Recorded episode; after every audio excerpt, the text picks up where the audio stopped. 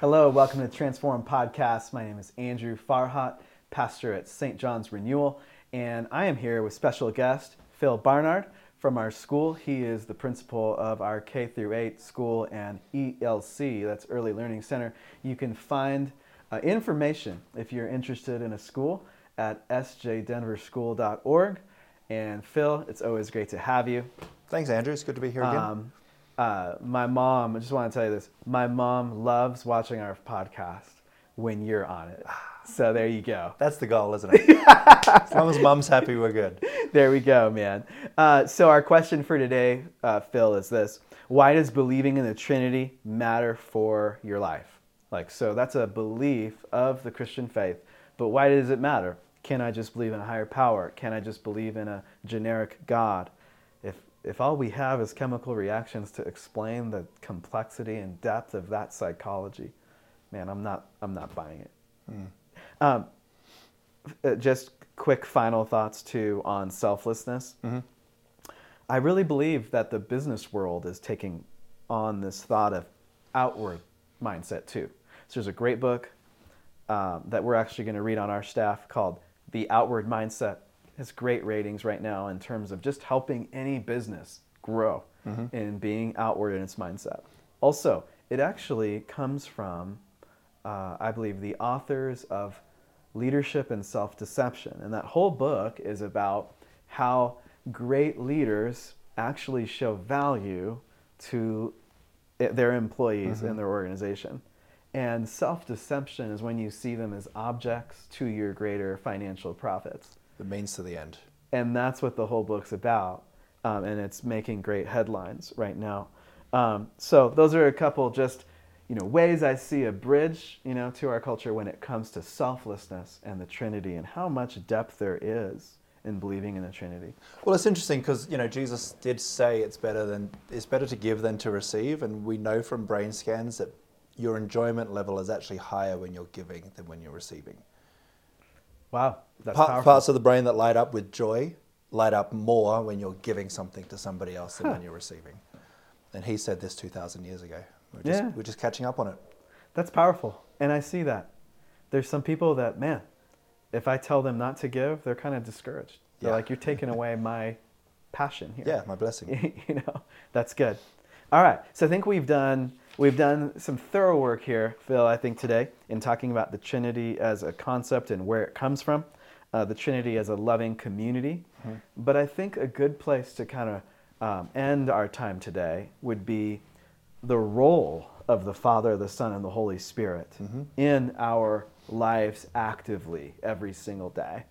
Um, and so what we have is some famous stuff from Martin Luther, the great reformer, personally one of my heroes, courageous leader in history.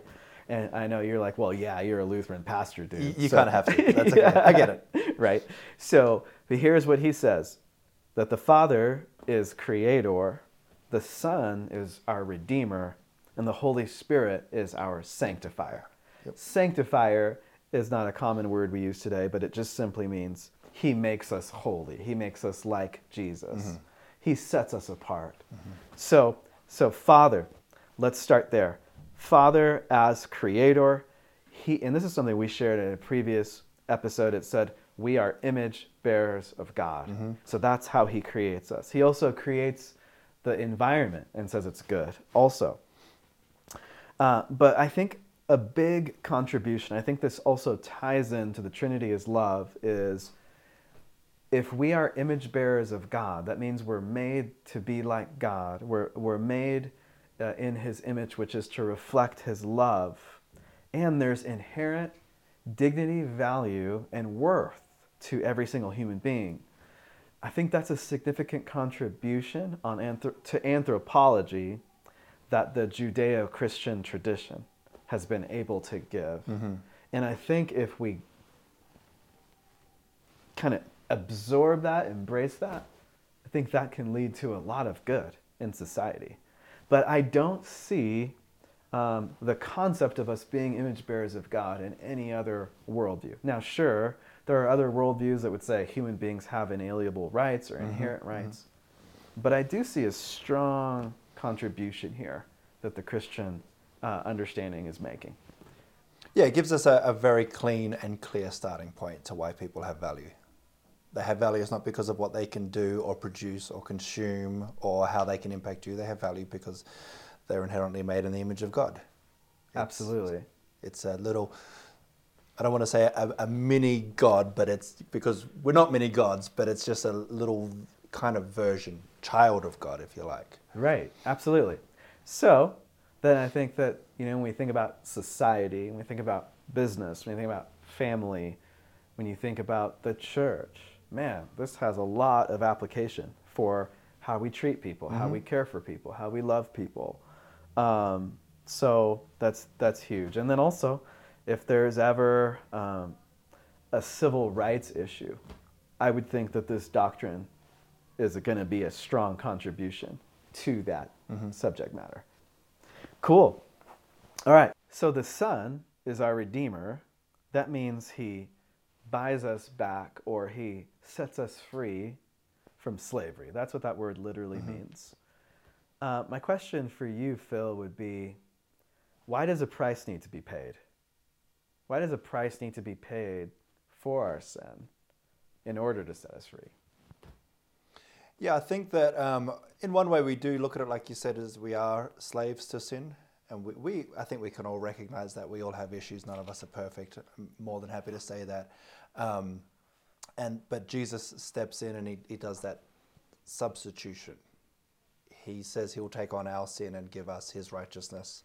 Um, which is just a, a beautiful exchange. Um, and I think also when we, we consider, you know, it's easy to compare ourselves to people left and right and say, well, we're not as bad as them or we're better than them and think.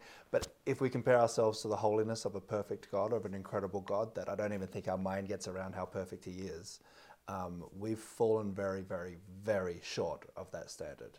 Okay. Uh, Very good. So so far short that it's, it's like we're just wallowing in mud and we can't pull ourselves out of it. So Jesus steps in to do the work that we couldn't do, to redeem us and to bring us back into relationship with God, All right, right. right standing with Him. All right, very good. That's helpful. So, slaves to sin. You said, hey, we're slaves to sin. You know, like, I kind of think about the, there's a book out there called Atomic Habits that's doing really well. But the whole premise of the book assumes that we don't have good habits.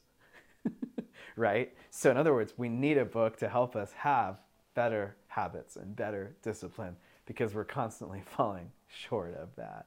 So, um, I wonder, you know, what are some ways we can um, help people understand that all have sinned and fall short of the glory of God?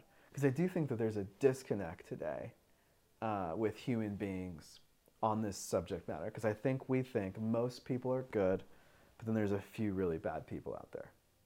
Yeah, I think it's all just comparison, though.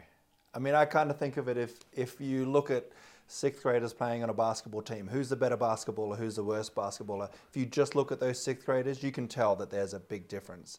But then if you had Steph Curry walk in, or LeBron James walk in, or someone, then suddenly there's no difference between them anymore because they're compared now to someone who is actually awesome. And I think that's similar with just you and I. It's like we can compare ourselves like this, but when God steps in and His perfect standard steps in, like on a scale, all of our differences just just pale now. There, they're Yeah. just roughly the same. That's helpful. So, why does a why did Jesus need to shed his blood for our sins? Why does he need to pay that price? You know, to, to do that for us. I think there's there's something in all of us that demands demands a penalty when laws or transgressions have occurred. When laws have been broken or transgressions have occurred, none of us look at a transgression and go, "We're just prepared to just push that to the side." Uh, and uh, God's the same. God wouldn't be a holy and just God if He was prepared to go, everyone can get away with doing all this wrong, and I don't care about it. He cares about it so much that He says that a penalty needs to be paid, justice needs to be served. But then, put on top of that, He cares about us so much to go, well, you can't do it yourself, so I'm going to send my Son, who's perfect, in order to take it on for you. Wow. So that's huge. So I heard two things there. First, that there is a penalty that is demanded for sin. And I think all of us live in that space all the time. We're all happy with that in the end. If we look about it, if a crime's been committed, we want to see justice. We want to see justice. And then so so this is huge because Jesus then is taking our place like you mm-hmm. use that word substitute. Mm-hmm. So he takes the penalty so that we would be set free. Mm-hmm. He takes the justice so that we would be declared righteous. Yeah. That is good news. Yeah, God's justice demands a penalty, but his love says he'll take it for us. And there you have, the- and then here we are using that word love in a really powerful way that I think adds some more teeth to it. Because when I hear love being used today, I primarily hear it as acceptance. But when I hear you use it in this context, it's sacrifice. Mm-hmm. So he is sacrificing his life um, so that we would live forever. And he says, There's no greater love than this, and someone laid down his life for his friends. So, man, that, that gives me much more inspiration and teeth than just, you know, going around society accepting people, which is, which is good. But, man, this is, takes it to another level. Yeah. Yeah, part of love is wanting to see the other person do better as well. And not to, to recognize that we love and accept you where you are, but we want you to do better. We want you to grow. We want you to be a better person. Um, and for Jesus, he was saying, you know, I love you where you are, but I don't want to leave you there. Yeah. Amen. So, if you're listening today and you haven't yet received Jesus as your as the savior of your life, uh, Romans 6:23 says the wages of sin is death, but the free gift of God is eternal life through Jesus our Lord. And the way you can receive the gift is he says to repent and believe. So repent is to say, yeah, I can't do it. I can't be perfect. I can't buy my way out of my condition and be reconciled to God. But Jesus is the one that can. And so you're turning to him. Repentance is a U turn to him. And then faith simply receives the gift. You are not earning anything, he's earned it all. You get to just receive the best present that God is offering to humanity, which is a relationship with his son. And then finally, Holy Spirit. Um, we'll close our time with the Holy Spirit as the sanctifier. Um, and so, is there anything you wanted to build on there with your previous thought from John 14 and 15 that the Holy Spirit is our helper? Yeah, I think uh, you know when the scriptures talk about the Holy Spirit and sanctification, it actually uses it in three different tenses. It says we have been saved, we are being saved, and we will be saved. So we we have been saved from the penalty of sin and death, but then He is saving us on a daily basis as He works inside of us to renew us into the kind of person that He wants us to be. Uh, and then the scriptures talk about on the, you know when we finally see Him face to face in heaven, we will be finally saved from all of our sin, and we will finally be perfect and and look upon Him. So um, it's kind of cool. It's not you know His salvation just isn't well. You're in. You're in, but now I'm going to let you deal with all your problems in life. It's like you're in, and now let me help you deal with your problems in life. And then there's that final hope of, and I will finally help you once and for all at some point. Wow, that's huge. So the Holy Spirit lives in us and he comes alongside of us to then make us holy, help us deal with all of those problems you- you're you're talking about there. And so I love that because it's I think sometimes Christians get that thought is I prayed the prayer so I'm in or I've been baptized so I'm in and then there's nothing else that happens after that for them. Yeah. But this is saying no, you're dead to sin now and you're alive to me. Yeah. So there's a new life, there's regeneration, there's recon- renewal that happens, you know, in your life. And He's going to help us along the way as well. Because it can get kind of saddening or depressing going, well, is this it? Like now I have to deal with everything all by myself still and try to put it through your own effort. Yeah, But as a, as a coach or a guide or as a helper, He's going to help you along the way. that's huge. Because with your previous thought on sin, yes, we get saved, but then sin still remains. So it's every human being's battle. Yeah. It's- and it's, the, but now we get the Holy Spirit to help us with that battle. Yeah. So that's great. And then the final hope that if it's not achieved now, which it won't be, it's going to be achieved in the future. So there's no perfect sanctification in this life Not where we this life. become sinless. But the whole point of heaven is we are resurrected to a brand new body mm-hmm. And we are sinless in the new creation. But until that time, we get the Holy Spirit to help us, and we should believe that He can grow us. Sure. Um, and we don't have to stick with the same addictions or habits that we mm-hmm. have, mm-hmm. but He can help us grow. And I think that's one of the big things that I've that the Scripture says He does, Phil, and that also I think all Christians have experienced is when He convicts us of sin. Mm-hmm. He shows us our sin, and then He helps us to come clean. Coming clean is repentance or making it right.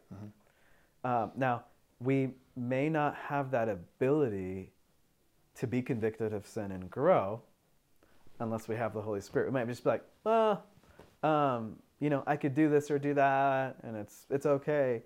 But the Holy Spirit might say, well, wait a sec, this is hurting you, this is hurting other people, and I'm going to show you. And then He leads us to come clean. And what a relief it is to be able to do that. It's so relieving. Come clean, you repent, you make things right, and you grow. Um, another thing, Phil, that I think is very miraculous that the Holy Spirit does is He gives us an appetite to hear from God. Um, I don't know if you've ever noticed that when you're sharing a Bible study or sharing the Word. There's some people that, man, they have a big appetite. Like they're going to Shanahan Steakhouse pumped up. and then maybe there's some people that, you know, like, man, they're, they're vegetarians. They're not interested in the steak you're wanting to feed them. And this is just an analogy. Yeah. Um, but it's the appetite's just not there, and so it's easy to tune out. It's easy to get bored. It's easy to not understand. Um, but wouldn't that be terrible? Like if you couldn't hear from your Creator and you couldn't have a communication with Him. Um, you know, the Holy Spirit gives us an appetite. Yeah, I just think it's just another way of his love. Like that's him knowing what's best for us, which is to know the Father better, and him helping us get there. Like that's that's just another act of love towards us. Absolutely. And you know what? It's really loving as a preacher because, man, I get the best content to share. And, you know, like, And that- he does his thing. and he does the work. He's given them an appetite for it. He's given me the message, um, so I don't have to make up anything or, you know, try to make people want to listen to me. Man, the Holy Spirit's given people this interest in the Bible. you know, it's amazing. Um, Phil, thank you for your time today, and I think this has been really sweet. I think we did a lot of good work on why does believing in the Trinity matter? And man, as I listen to like you and what we've talked about today, it just makes me really thankful that the Father Yeah. has created me, the Son has restored my relationship to the Father, and that the Holy Spirit's my friend. Is working. So, thank you for tuning in today. And if you have been blessed by this podcast, we want to encourage you to share it with somebody who could also benefit from it. We invite you to uh, follow us wherever you podcast. If you do have a question you'd like for us to answer, you could submit that to hello at sjdenver.org, and we'll see you next time. Take care.